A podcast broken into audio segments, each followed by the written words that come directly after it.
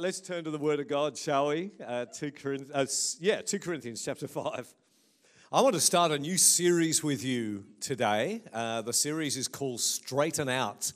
And over the next, little while, whenever I have the opportunity to minister the Word of God to you here, I want to focus on some verses of Scripture that we know really, really well, but we don't actually know what they mean. Because when we use them, we just kind of snatch them out of context. I know that you don't do that, but there are other Christians that I'm speaking about, right? Yeah. So it's and it's easy to do. Like, I've been a Christian now for just over 40 years, and it's easy to memorize verses in the Bible, and I think it's great to memorize verses in the Bible. But when we do that, it's so easy just to kind of take them out of the context, and we don't actually ever explore what they really mean. And so we use them thinking they mean X, but they actually mean Y. And so I want to find out why. Little segue, and what they actually really mean. So we're going to look at two verses today. One of them is 2 Corinthians chapter 5 and verse 17, and then in a few minutes we'll look at 1 Peter 2:24, by his stripes you were healed. Is that okay?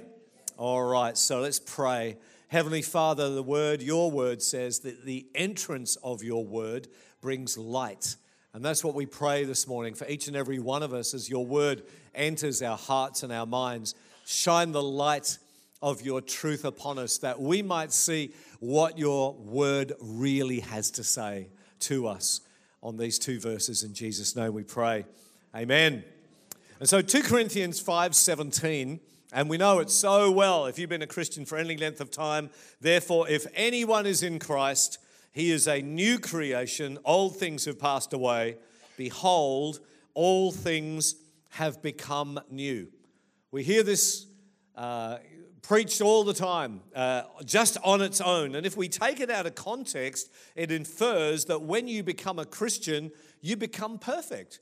Because if this is really what it's saying, when I become a follower of Jesus Christ, all the old things about Rob Buckingham pass away and everything has become new. Now, if you know me well, or even slightly well, you will know that I am not perfect. If you still think I'm perfect, let me do you a favor today and just jump off that pedestal, because at some point in time, you are going to be disappointed. And it's the same with all of us. If this, just out of context, is taken on face value, when you became a follower of Jesus, all the old things about you passed away and everything has become new, and so problem solved. You should now be a perfect person, but that's not what the Bible is talking about here. The Bible talks about the process of transformation or sanctification. In 2 Corinthians 3, Paul talks about those of us where we're filled with the Holy Spirit, that we are transformed from one degree of glory, or the character or expression of the character of God, to the next. The word transformation there is the Greek word metamorpho.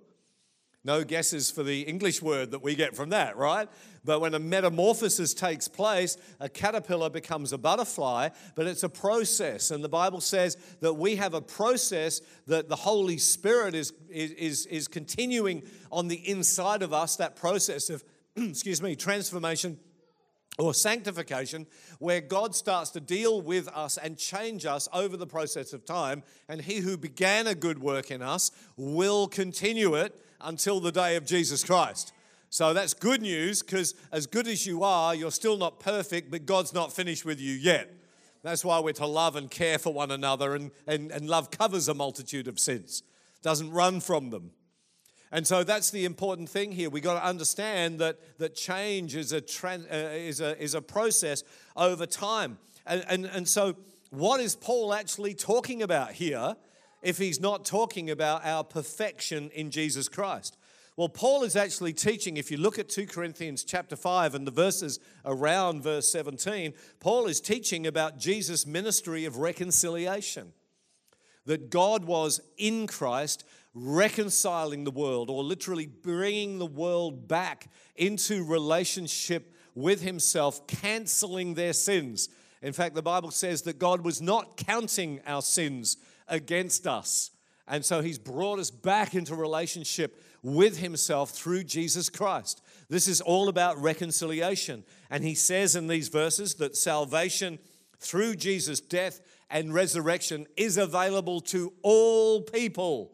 No exclusions. That God loves everyone and that Jesus died and rose again for everyone. And that because of this, our view of God and our view of people has to change or does change when we become Christians. So the old things that pass away is the way that we used to see God and others. The things that become new is the fact that now, as followers of Jesus Christ, we see God and we see people in a different light. If you just look at the verse before, in verse 16, so from now on we regard no one from a worldly point of view, though we once regarded Christ in this way, in a worldly point of view, we do so no longer. Therefore, if anyone is in Christ, they're a new creation.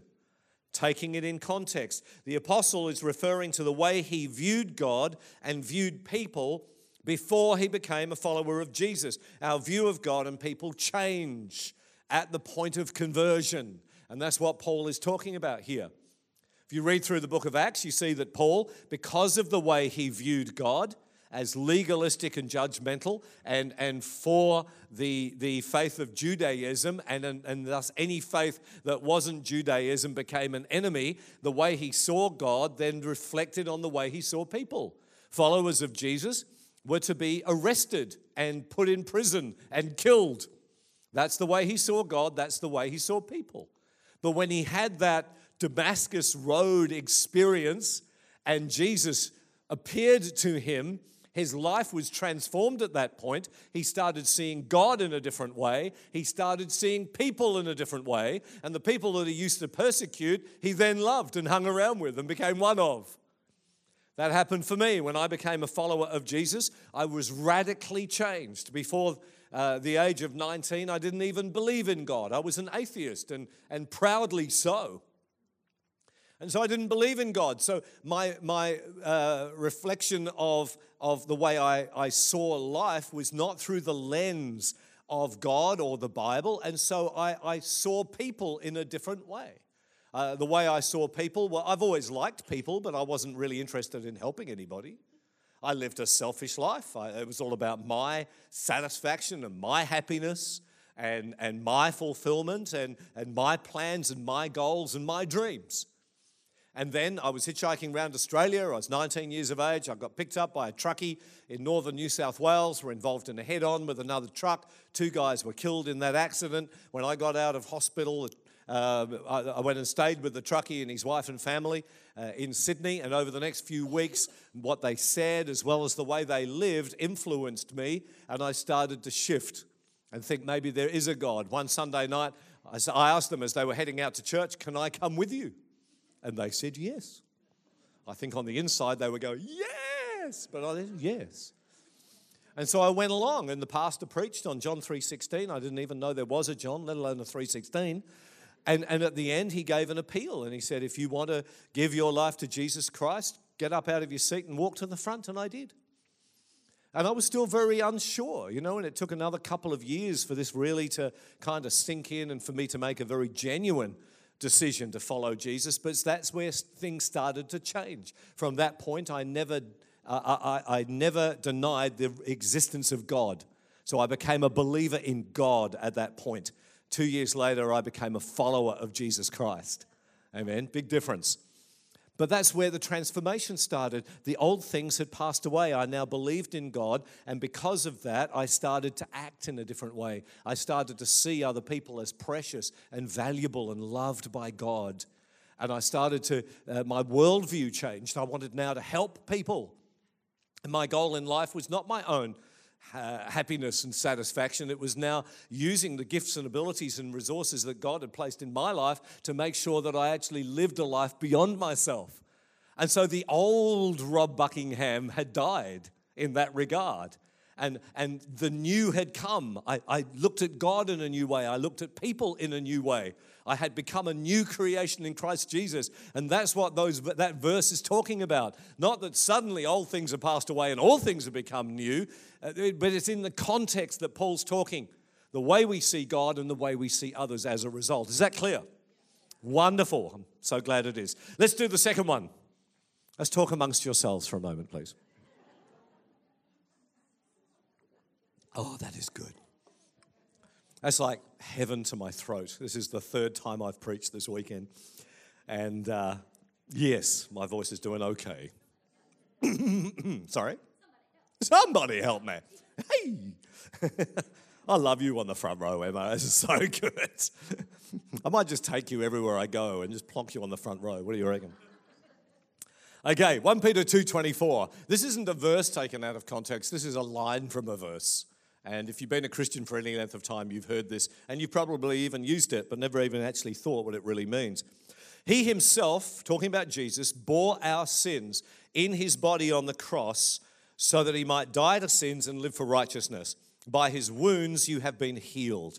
And you'll notice that there are some inverted commas there, some quotation marks, because Peter is quoting from the prophet Isaiah. So he himself bore our sins, and by his wounds you have been healed, are both quotations from Isaiah 53. And the line that's taken out of context and just quoted in isolation is, by his wounds you have been healed, or by his stripes you were healed. Now, this verse, as we'll see, actually has nothing to do with physical healing. But I believe in physical healing. But there are plenty of other verses in the scripture that you can use about physical healing. And so as a church, we believe that God heals. Now, I'm not going to stand here before you and tell you that I understand everything about physical healing. In fact, the longer I'm a Christian, the less I think I know about it. If you ever get someone that gives you a little skinny book titled Everything You Need to Know About Healing, don't read it, because it will oversimplify something that's highly complex. I don't understand how I can pray for one person and they're healed, and I pray for another person and they're not. I have prayed for people over the years, and some of them have been instantly healed. Some, that has been the beginning of a process of healing, and others, I've done their funeral. Wynne Lewis, the previous senior pastor of Kensington Temple in London, we had him minister at Bayside quite a few years ago, and I was talking to him about this one day, and he said, oh, brother, he said, healing is very, very complex. He said, we always pray for people, but we leave the results to God. And I think that's important. And he told me the story of one particular morning in London at their church, and there were two people in the congregation with terminal cancer. One was a man in his, I think his 70s or 80s, and he was on his own, and the other was a young mum of several kids, 2 or 3 kids. And they both had terminal cancer, and he called them both down at the same time. He laid hands on both of them at the same time, prayed the same prayer. The 80-year-old man was healed, and the young mum died. Now, if I was God, ... but we're all glad that I'm not God, aren't we? Yes, because I'm not perfect and he is. But for whatever reason, he made that choice, which makes no sense to me whatsoever. And I don't understand that with healing. But all I know is that we always pray for people when they're sick. And if God heals, we don't take the glory. And if he doesn't heal, we don't take the blame. And we leave the results to God. If you want to know more about healing, I did a 4-part series on healing. It's called Ending the Confusion About Healing. It's on our church website as well as the app. And you can have a listen to those podcasts anytime you like. And they answer some of the most often asked questions about healing. But this verse, by whose stripes you were healed, emphasizes the past tense that is used. And so it talks about, it says, okay, Jesus healed on the cross, but it has happened. By his stripes, you were healed. And so from that, we get a number of questions and statements. The question like, aren't Christians exempt from sickness because of what Jesus did on the cross? You have been healed. So if you have been healed, then you are healed, according to this teaching. In fact, an entire theology, if you like, of divine healing and health has sprung up from taking this verse completely out of context, and this teaching often leads to unkind and condemning statements. People will say to someone who is sick, if Jesus has taken your sicknesses, then why are you still carrying them? And what a horrible thing to say. If you're unwell, I think my preaching's okay. If you're unwell and someone comes to you and says, well, you know, the Bible says by his stripes you were healed, so why are you sick? You say, oh, great question. Thank you. I feel so much better now. No, you just walk away feeling condemned. And then the other people say, well, you know, I'm just not going to receive it. I heard someone saying that to someone else in our church recently. Please don't say that statement to people. I'm just not receiving it. So you're saying that someone's sick, they're unwell, and you ask them how they are, and they say, oh, I'm not well at the moment, I've got a cold. And they say, oh, well, I'm just not receiving it. You know what? That's just like a whole bucket load of spiritual pride gift wrapped. That's yucky. You don't say stuff like, where do you even get that statement from? It's not in the Bible. I'm not receiving it. Well, la-di-da-di-da, good on you. I'm not receiving it like I did, you know. I get a cold. I see this cold kind of wafting past me and you go, oh, I'll receive that. Now I'm all bugged up and my eyes are running and shoo, you know. Oh, well, you shouldn't have received it, brother. That's not Christianity. That is some gobbledygook. That's just not Jesus. So don't use that statement. And if someone uses it, then give them the link to this podcast. I'm speaking to you right now, person listening to the podcast. Stop saying that phrase. We had a lady minister at Bayside quite a few years ago when we had a Sunday evening service. And Christy and I picked her up from a hotel room, and as soon as she got into the car, it was evident that she was unwell, okay? So she was completely blocked up. Her eyes were red and swollen and running, and she was blowing her nose and coughing and spluttering. And I said, you sound terrible, you poor thing. And she goes, no, they're lying symptoms. Lying symptoms. Because, you see, she would take this little verse, this little line, and she'd take it completely out of context. And she'd say, well, by his stripes I was healed, so if I was, then I am. And so I'm healed, so even though I have symptoms, they're just lying, they're fake, they're not real. You know, we start to get on really dangerous ground when we start talking like this, because we're actually denying reality. And if you know anything about the human brain, you will know that the brain does not cope well when you deny reality. And actually, you start doing really weird stuff to your brain. And I've met Christians like that. You know that they've done weird stuff to their brain because of what they say and the way that they act, you know. Crazy, crazy Christians. And so she ministered, and you know, she sneezed and coughed all the way through her testimony. And then afterwards, we took her home back to her, and she was still denying that she was sick. And I thought, for goodness' sake, you know, take a codral and lie down, but stop lying about your symptoms because you're sick. You know, Jesus healed people on the basis of their honesty. He asked them what was wrong. They told him, and he healed them. Imagine how that guy who was blind, when Jesus prayed for him and he said, how are you? And the guy said, well, I see people walking around like trees. Now, they're just all blurry now. And so on the basis of his honesty, Jesus prayed again and the guy was completely healed. If this guy had heard some of the rubbish teaching that we hear around the body of Christ on healing, he would have just confessed that he was well. Well, by your stripes, I am healed. I was healed. If I was, then I am. And I'm fine now. And then he would have walked around for the rest of his life half blind. Jesus will heal you, but on the basis of your honesty. You don't have to cover it up. So it's important that we understand what Jesus did via his death and resurrection actually has more to do with the healing of the human spirit from the ravages of sin than healing the human body from the results of sickness. And that's what Peter is talking about here in 1 Peter 2:24. Peter, as I said before, is quoting from the prophet Isaiah, and he's also quoting the household codes, which were very popular in the first century. Let's look at those two things.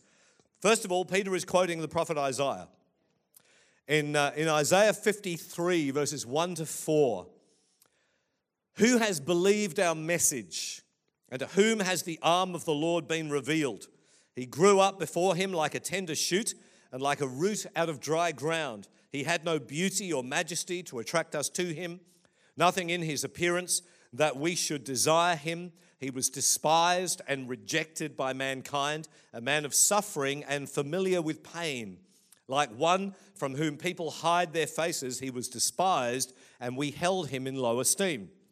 Surely he took up our pain and bore our suffering, yet we considered him punished by God, stricken by him and afflicted. But he was pierced for our transgressions, he was crushed for our iniquities. The punishment that brought us peace was on him, and by his wounds we are healed."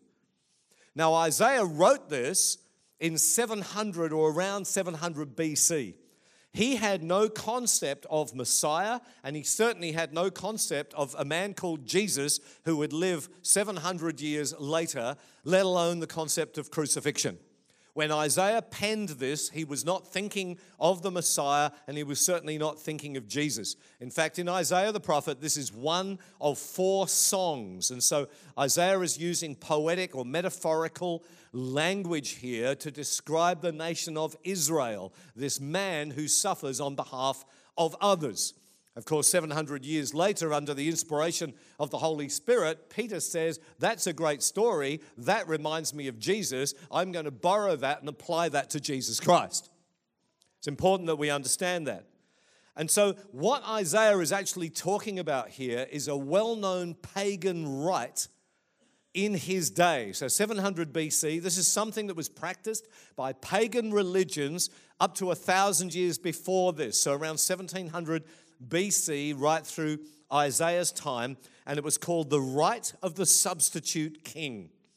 And it went something like this. When evil omens were suggesting that the life of the king was in danger, they would instigate the rite of the substitute king. So evil omens to these people, who were, of course, highly superstitious, would be something like an eclipse. So when they knew an eclipse was coming, or when they saw an eclipse, to them as superstitious pagans, they thought that that was an evil sign, that evil was going to come upon the king and his life was threatened. So at that point, they would instigate this rite of the substitute king. It worked on the principle that evil could be transferred from one individual to another. When the dangerous period was to occur, the king was replaced by a substitute on whom the evil fate could fall. In some cases, the substitute was someone considered to be of no significance, someone who was either mentally or physically impaired. Now, let's just stop there for a moment. Let's recognize that the world we live in today is a far better place than it was 2,700, 3,700 years ago. So if you listen to some Christian teaching, you would think the world is getting worse and worse and worse and worse and worse. But in fact, as you look around the world, and I'm not saying that we still don't have lots of problems and difficulties in the world, we certainly do, but in a large extent, the world has got better and better and better and better and better. Life today is better than it was 50 years ago. Life today is better than it was 100 or 200 years ago. I love history. I'm always reading history as part of my reading diet. And of late, I've been reading some of the life and times of Genghis Khan. What a nasty individual he was. And on almost every page, I'm overwhelmed with gratitude that I wasn't alive then. I don't know how I would go. I don't think I could even survive. If you were to transport me back right now into the times of Genghis Khan, I think I would just die. I probably would, because they were killing everybody. But it would just be horrible. And so the world has actually got a better place. But these people were superstitious, and they believed that the evil omens that were aimed at the king could be transferred to somebody else, and they would find someone who was mentally ill or someone who was physically disabled, and they would say, this person has no value in our society, and so it doesn't matter if we take their lives. Thank goodness that's changed, where we view all people as precious and valuable, no matter how they find themselves in this life. So the substitute would then be exalted to high status and office for up to 100 days. During this time, the real king was kept in relative isolation, and he went through various purification rituals, but in an isolated and safe place where evil could not get at him. The substitute would go through the motions of being king and sitting on the throne. He was portrayed as a shepherd, but was really a sheep who was about to be slaughtered. At the end of the allotted time for the substitute king, the king would then be stripped of all of his insignias. A pagan priest would then come and clench his fists and literally whack this guy on both cheeks like this. And so he was bruised. He was bruised, taking on the evil or the iniquity of the real king so that the real king's life was spared. This is all placed on the substitute. The high priest would then take the substitute and drag him by the ears and force him to bow down in front of the idol of the god Marduk, who was one of the senior or deities of the Babylonian Empire back in that day.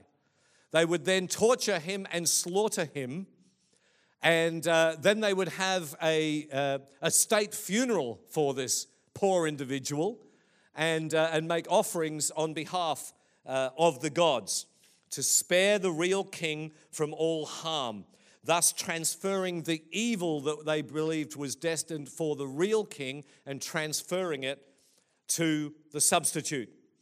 In the Bible background commentary, it says this: "Thus it was the will of the gods to crush him. He was given a rich state funeral, and an offering was made and exorcism rituals performed, so that the omens would be cancelled and the days of the real king would be prolonged." Over 700 years later, the Apostle Peter, under the inspiration of the Holy Spirit, quotes this same story in Isaiah and relates it to Jesus' substitutionary work on the cross.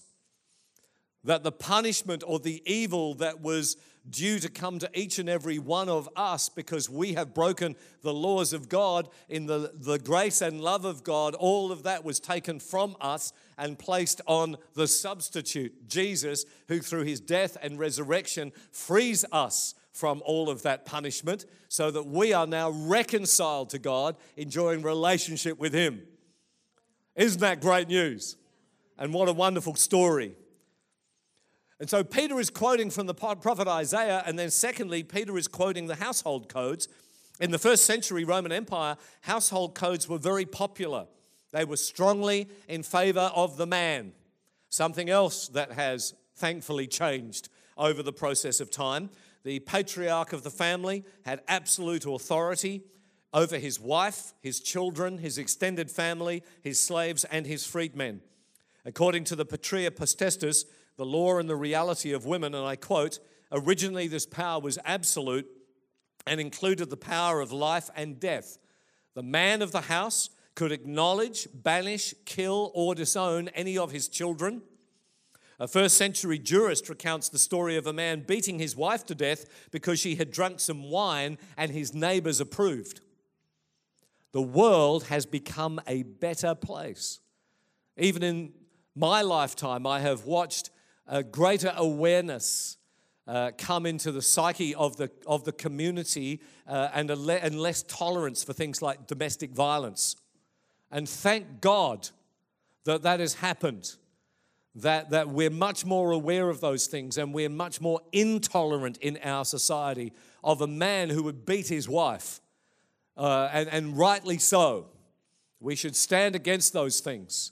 And so when you think about some of the stuff that used to happen, and this was all in the household codes in the Roman Empire of the first century. Now, the New Testament writers, particularly Paul and Peter, include household codes in their writing, which would have been incredibly radical in first century Rome, actually giving some level of dignity to women in a highly patriarchal society.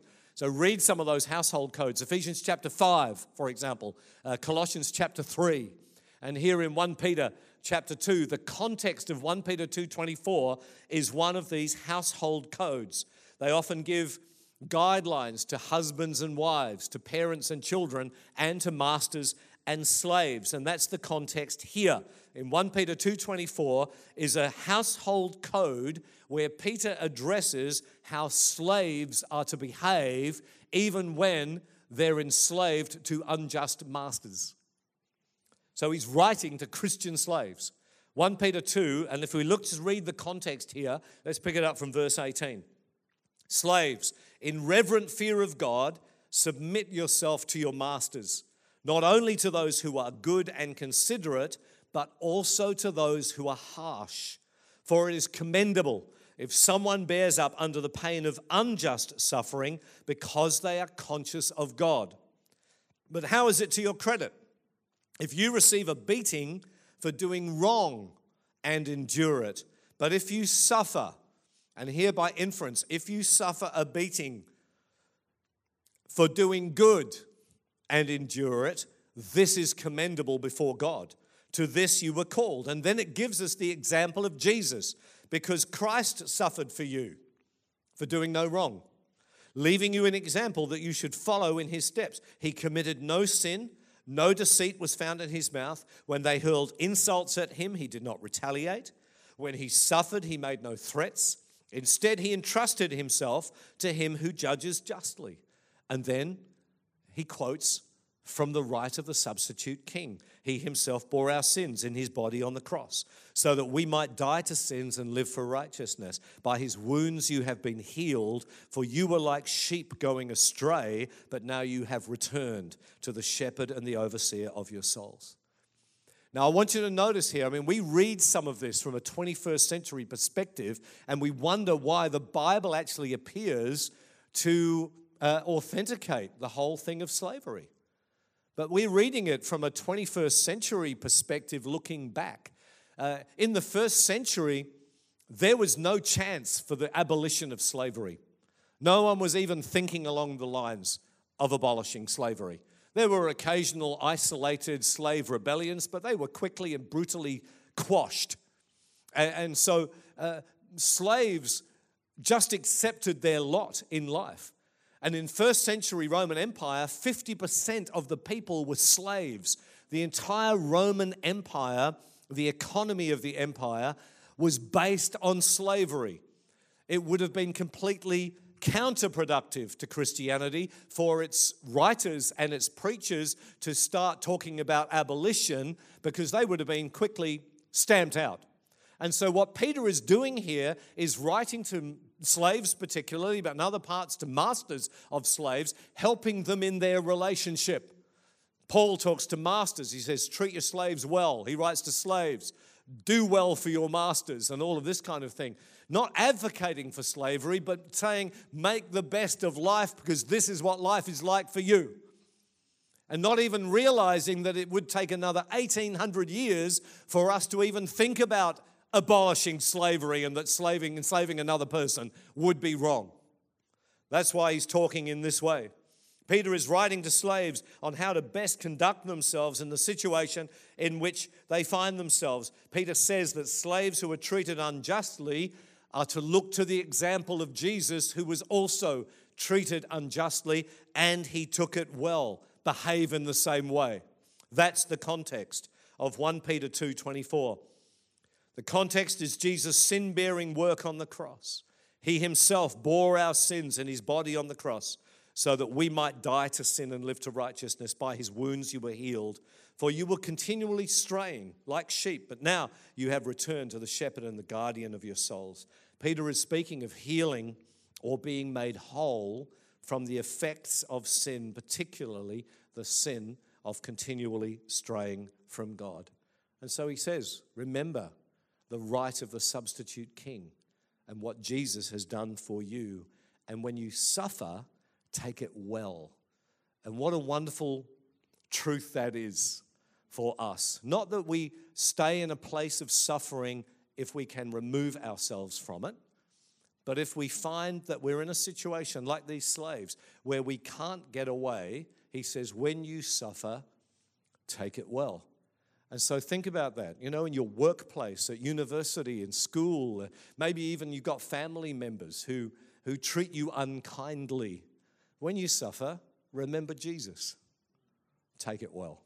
Let's pray together.